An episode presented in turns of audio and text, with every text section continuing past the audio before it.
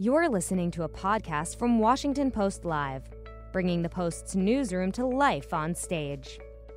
Delta Airlines CEO Ed Bastian joined the Washington Post to discuss the airline's commitment to safety despite economic uncertainty, its program for company wide testing, and what he sees for the future of travel. Let's listen. Hello, everybody. I'm David Ignatius, a columnist for the Washington Post. Welcome to this latest installment of our regular series of programs on the path forward during the pandemic. Uh, this morning, I'm delighted to welcome uh, Ed Bastian, the chief executive of Delta Airlines. He's an industry leader. He's been the CEO of Delta since 2016. And as the head of one of America's major airlines, he has I'd say, a unique perspective on what the pandemic is doing to our economy, how to think about where we're heading in the future. So want to welcome Ed to our uh, discussion and start off with a question that uh, plays right off of the little introductory video that that, that you uh, all saw. Uh, you have uh, made a point of saying that on Delta, you're not going to sell the middle seat, uh, middle seat that all airline passengers dread, you're not going to sell it for safety reasons. Uh, so your planes are flying at best at 60% capacity. I want to ask you uh, how you're uh, faring with that with that approach. Other airlines, notably American, United, haven't taken the same approach and have perhaps higher load factors on on some flights. Uh, how's this working for you, and how long do you want to continue with it? Well, first of all, thanks for having me, David. Uh, we are focused on restoring confidence in air travel, protecting the safety, the health of our people, our employees, as well as our customers. And we made a decision early on that we were going to deploy distancing procedures on board our airplanes by capping our load factors at 60%, blocking the middle seats. Uh, so no middle seats will be sold on, on Delta aircraft uh, through September 30th, but we're ex- anticipating extending it beyond September 30th as well. We haven't put a fixed date out there for that as we continue to monitor the virus. Uh, customers are telling us they appreciate that comfort, the uh, having a seat next to them open on virtually every seat of the aircraft. And as a result of that, people are coming back to Delta and the strength of the brand is improving during despite the pandemic and the challenges of the virus.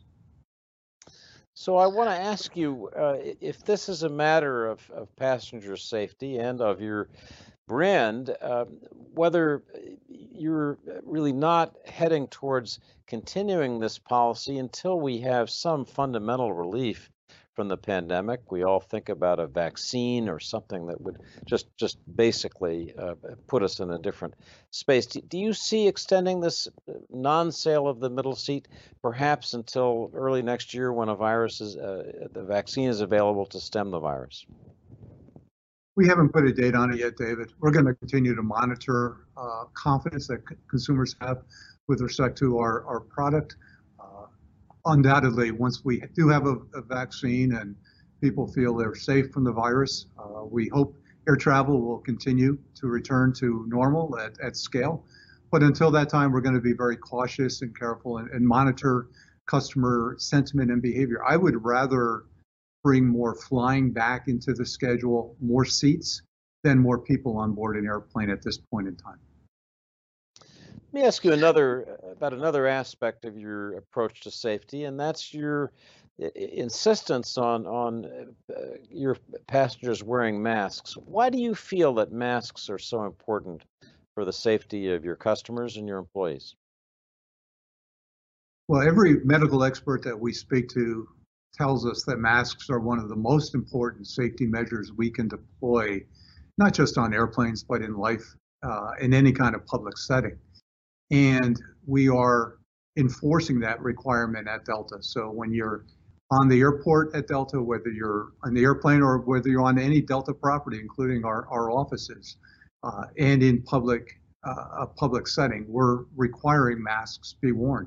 Uh, it's one of the many safety uh, protocols we've put in place. Masks in and of themselves aren't the silver bullet, but we believe uh, the uh, spread of the virus uh, is significantly contained when I wear a mask to protect you and you wear a mask to protect us. So, Ed, given how important safety is to your industry and how many regulations there are to protect uh, your passenger safety, wouldn't it make sense for the for the D- Department of Transportation simply to mandate that anybody who flies on a plane will wear a mask? Just make it a make it a condition that, of, of government regulation, not you're having to impose it. Well, we certainly um, don't expect more regulation in this space. Uh, so to the extent we had federal uh, reinforcement, it would make it easier for our people to enforce on board our planes, but we're enforcing it. And uh, we've been very, very public. Uh, we have currently about 130 people on no-fly lists, given their refusal to wear a mask once they got on board our planes. Uh, but we're going to make certain that we enforce it, even if the federal government doesn't give us the backup to uh, to to put a regulation in place.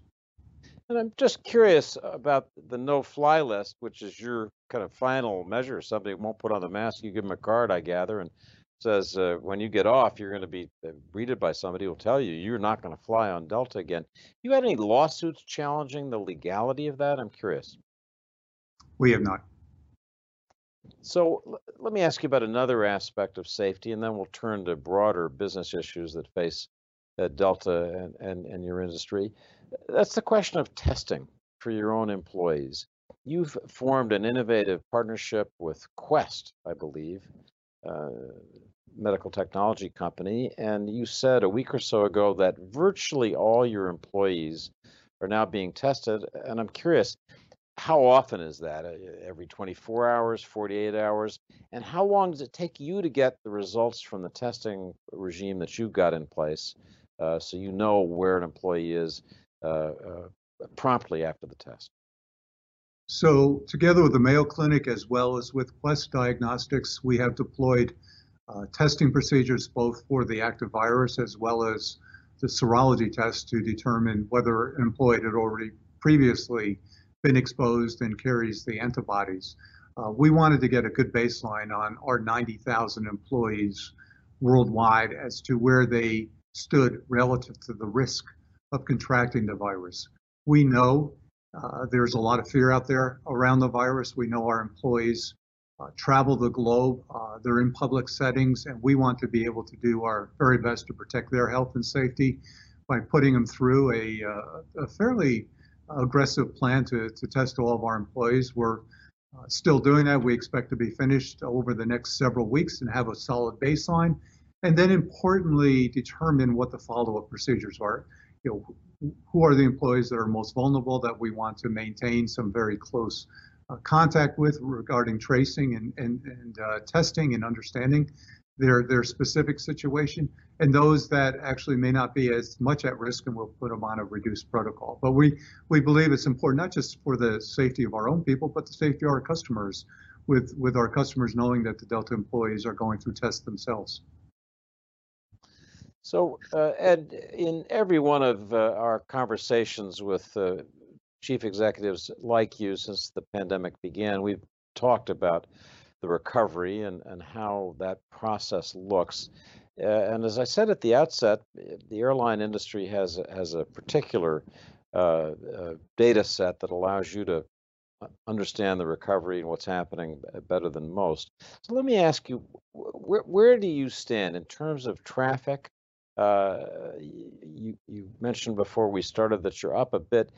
T- tell our viewers uh, what you can about, about what you're seeing in terms of who's flying, where it is compared to where, where it was a month or two ago. So for the weekend we just concluded, David, we were uh, flying with customers at about 25% of where we were the same uh, weekend uh, in the prior year in, in 2019 pre-pandemic. So that 25% of, of the prior year levels is the high point that we've seen thus far. Uh, we bottomed out in April at about 5% of prior year levels, so it's a significant increase from where we had been, but at the same time, it indicates, gives an indication how far we've yet to go. We're only at 25% of prior levels, despite the fact that this is uh, typically our busiest time of the year. We do uh, see leisure travel coming back a lot quicker than business. Business travel is still greatly reduced. Uh, but people are out, uh, you know, heading to the mountain states uh, is one of the places we've seen the, the greatest uh, interest in travel. Um, uh, Salt Lake City is one of our hubs, and we're we're operating at probably 50 to 60 percent of prior year levels, uh, as compared to the Northeast, where that that number is is still down in the 10 percent level. You said in an interview with Time Magazine about a week ago that you thought the recovery uh, had stalled. That, that was a good way to describe where things were. Would you still say that uh, a week, ten days later, uh, or are you beginning to get a little speed again? No, I think I think we're still in a, a stall. Uh, one of the reasons why we picked up to the 25% level is that we added some additional capacity coming into the August month. So today we're flying about 50% of the flights that we flew this time a year ago with about 25% of the people that we had this time a year ago. You can look at it in that sense. And while it's picked up a little bit, it's because we put some additional planes in the sky.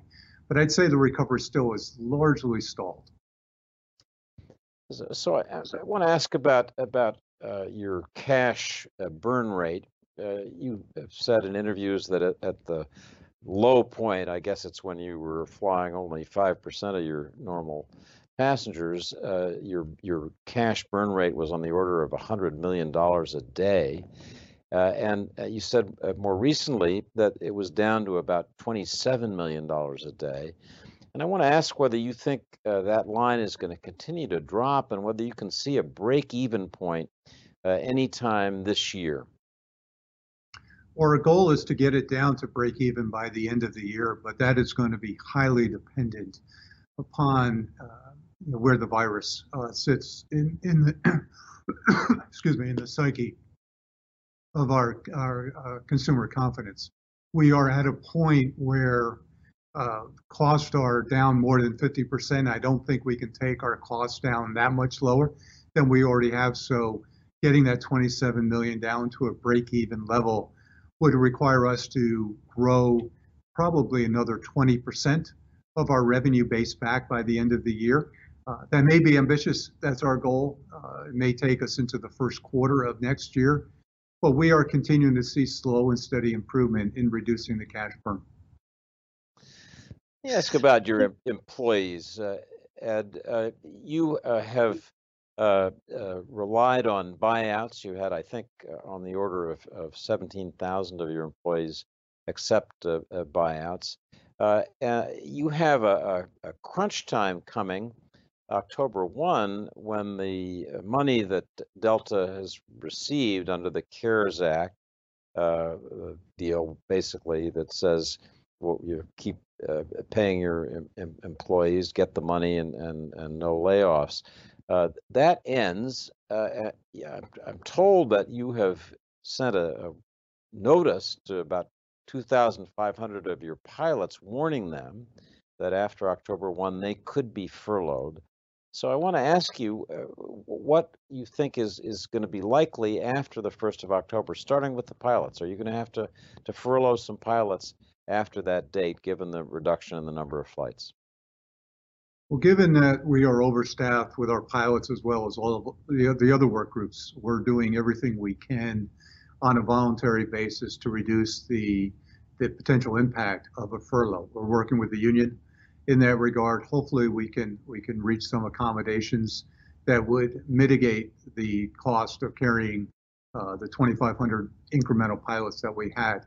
Uh, we've got a uh, put out last month a voluntary early retirement and separ- separation offer for our employees. 20% of our staff, including uh, a significant number of pilots, subscribed to take that. So we've already on a voluntary means, you know, we're, we're 20% smaller company uh, this month than we were just last month alone.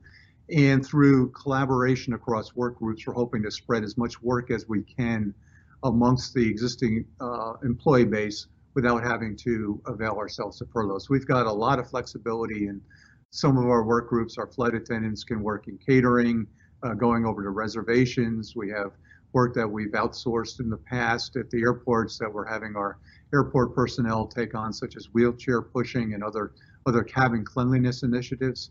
Uh, the pilots are a little more difficult given given they are uh, in a, a, a, different, very different uh, situation. But we're working with the union, and hopefully we can get to a to a good accommodation there.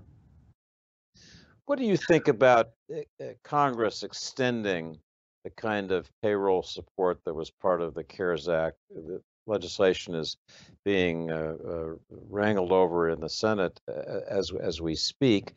Uh, it's my understanding that most of the major airlines have, have supported the idea of, of extending the benefits that will expire at the end of September for your industry further, but the Delta has not. Have I got that right? And if so, explain to me why you're not supporting this extension. Oh, we're, we're supportive. I think everyone in our industry is supportive. Uh, the CARES Act was incredibly successful in that it gave the airlines six months post the pandemic start to be able to have a plan to deal with the pandemic without having to deal with it and, and try to figure out how to save cost immediately uh, with labor. Keep, kept our employees uh, in place, give, it, give us all a chance to put an orderly plan to do the early retirement offer that, that I mentioned.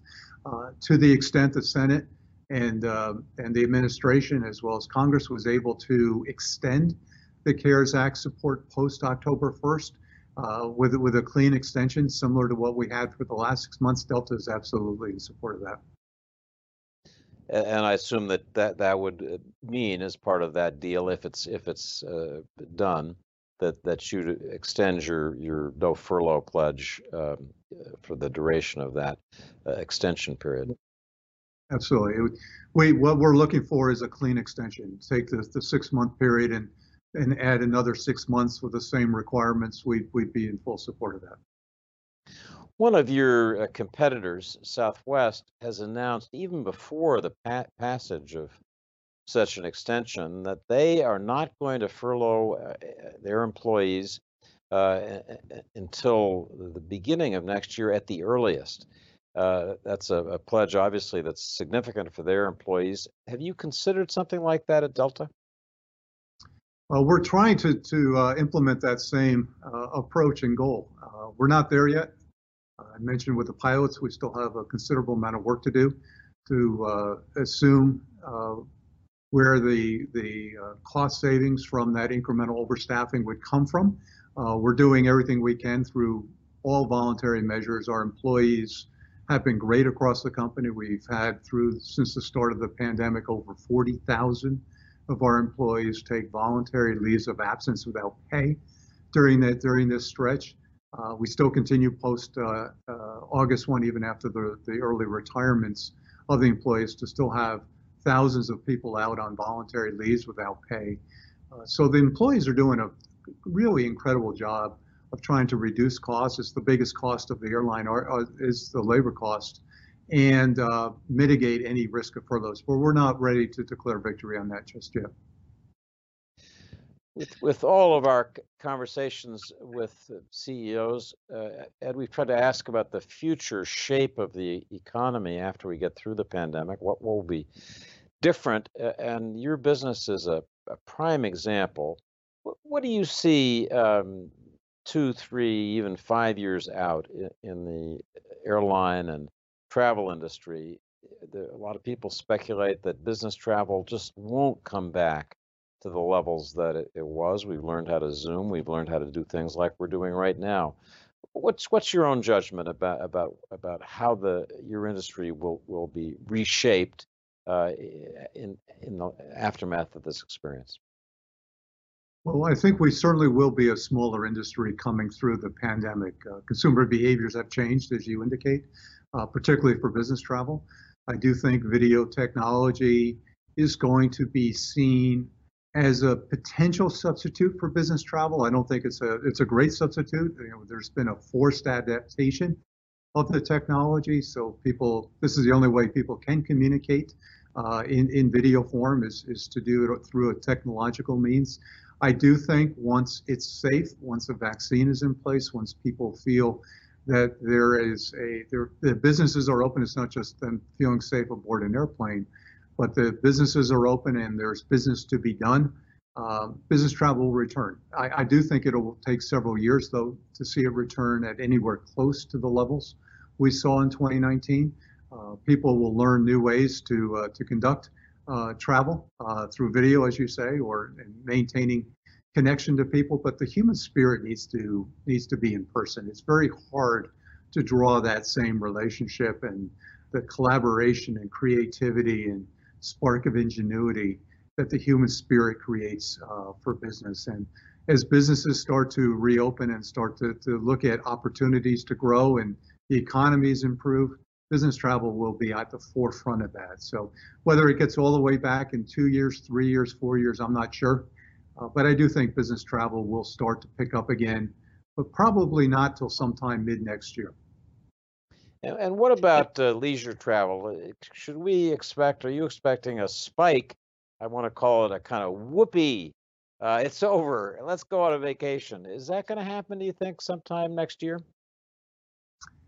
Well, we already see demand for leisure travel currently. We it's that's the, the 150,000 people that we're carrying today uh, as we operate Delta. The majority, the vast majority, are, are leisure travelers.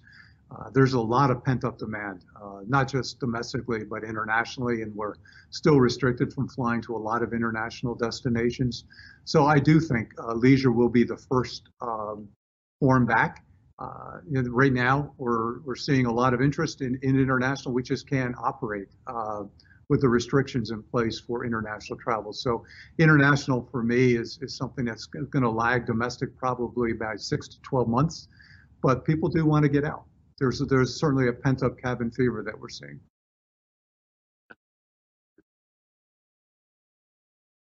for the world that's coming. What what planes are you thinking about buying? What do you want to basically uh, uh, you know put on put on hold? Well, one of the opportunities that we uh, are deploying through the pandemic is I call pulling our future forward. The, the, fuel efficiency of our fleet is going to be significantly better once we get out to the other side. Uh, we will be taking some airplanes over the next two to three years, but we're also going to be retiring a lot more than we're taking. We've already announced the retirement of over 100 airplanes this year alone the MD 88 fleet, the MD 90 fleet, our 777 fleet, which was an older fleet and it was sub subscale in size.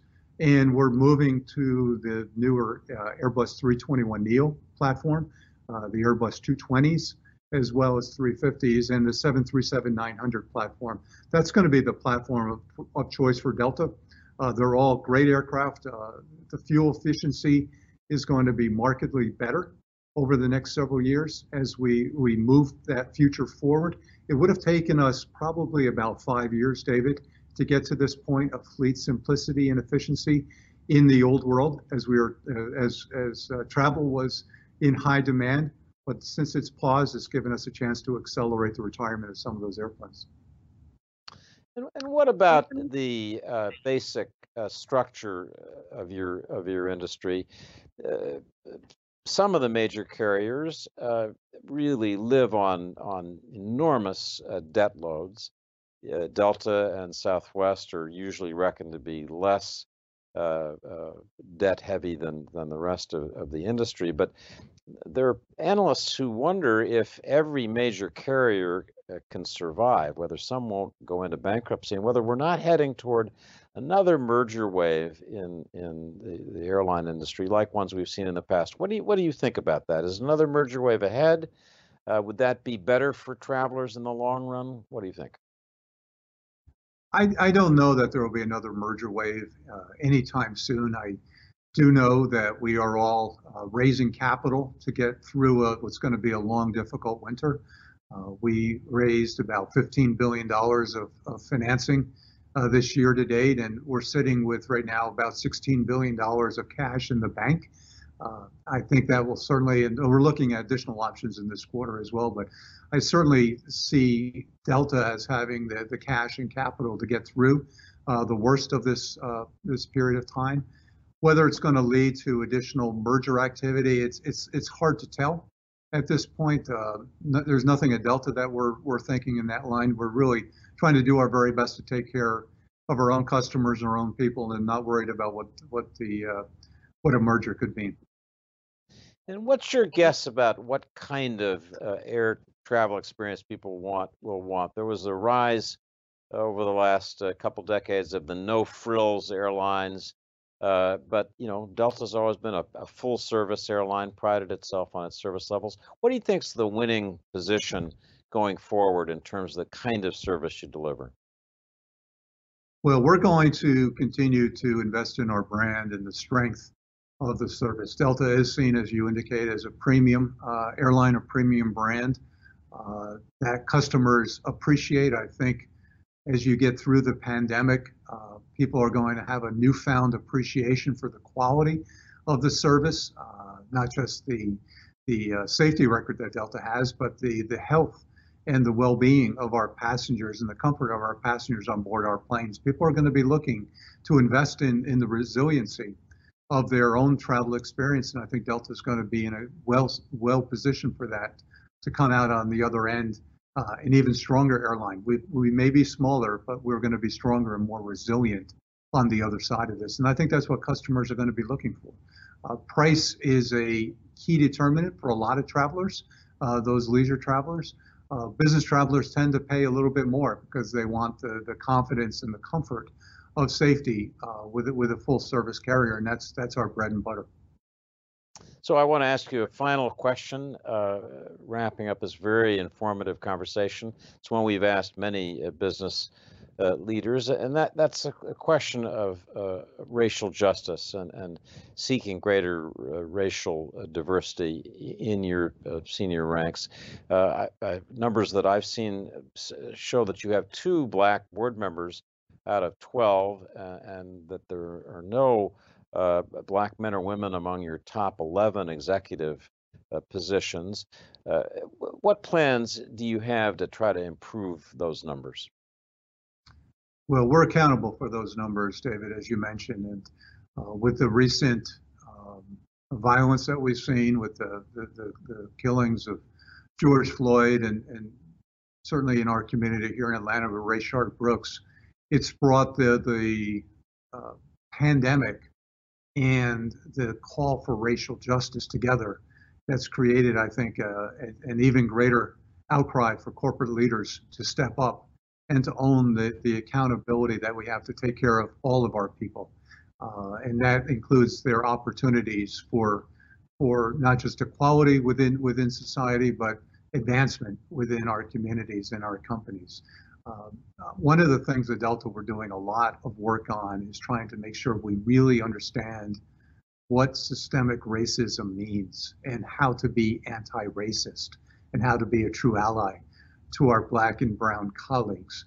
Uh, we need to grow our numbers. Uh, today, about 40% of our employee base is black and brown. Uh, our leadership is only about 30% throughout the company of black and brown colleagues that are that are in leadership positions in the company. We need to do better. We need to reflect within leadership the same ratio and diversity and inclusion that our, our broad employee base has as well as our, our customer base has as well. Um, I think one of the aspects to accountability, in addition to understanding the shoes that our black and brown colleagues walk in, is understand how can we pull up uh, into the board, into the executive leadership ranks, our black and, and brown uh, uh, fellow colleagues. Spending a lot of time understanding the numbers as you dissect, uh, you know, with diversity and inclusion being a real important part of our our um, our strategies over time at Delta. I think our black and brown colleagues have been lost in the numbers, and we haven't made the progress with our black and brown colleagues that we've had with other minorities, with women, and we need to pull up the uh, the accountability that I have starting at the top as well as all of our employees do to pro- provide a better outcome uh, for those employees. Ed Bastian, CEO of Delta Airlines, thank you so much for a rich conversation. Uh, we will be back at Washington Post Live tomorrow at 12 noon for a conversation about race and representation in fashion and entertainment with style icons and activists Beverly Johnson and Tina Knowles Lawson. Uh, and on Tuesday, we'll talk about conservation, sustainability, and climate change with former President of Ireland, Mary Robinson, Los Angeles Mayor uh, Eric Garcetti, and the former Executive Secretary of the UN Convention on Climate Change, Christiana Figueres. So please do join us at Washington Post Live for these upcoming sessions. Again, thank you to our guest today, Ed Bastian. Thanks for listening. To hear more interviews from this series and other Washington Post Live programs, visit us at WashingtonPostLive.com.